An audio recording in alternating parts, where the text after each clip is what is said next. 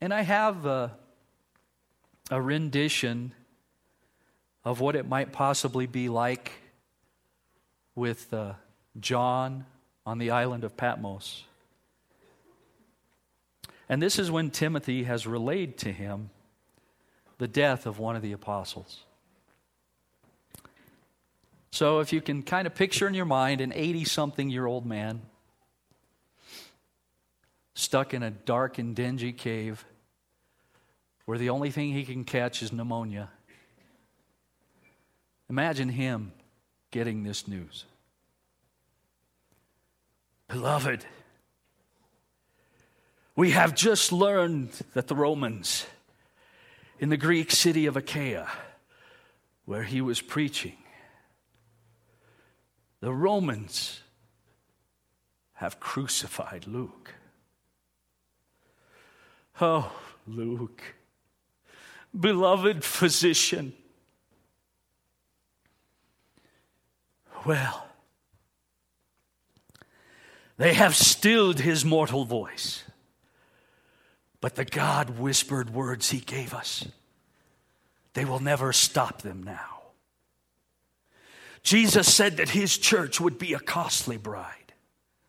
And as always, his prophecy is true. Her price has proven to be unspeakable terror and rivers of blood. It began with Stephen, when Paul, not yet one of us, had him stoned in the streets of Jerusalem. My brother James was next, beheaded for preaching the risen Christ in the temple. Matthias tied to a cross, draped with carrion, eaten by vultures. Jude Thaddeus crucified and shot to death with arrows. Oh, Nathaniel was skinned alive and crucified in double agony. Philip was hanged from the column of a Greek temple. Andrew crucified in Egypt. Matthew beheaded in Alexandria. Mark dragged to death behind a chariot. James Alphaeus thrown from Herod's temple roof. Thomas speared by a mob. Simon the Zealot sawed to pieces alive.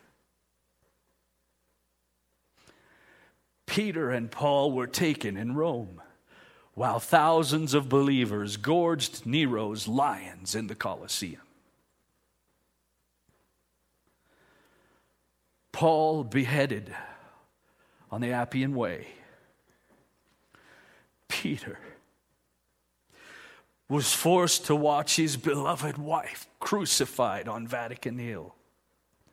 And all through her agony, he cried out to her, O thou beloved, remember Christ. Remember Christ. Peter felt unworthy to die as Jesus had. So he asked to be and was crucified head downward. Beloved, if someone comes to you and says, I will believe your gospel if you can give me one proof, tell them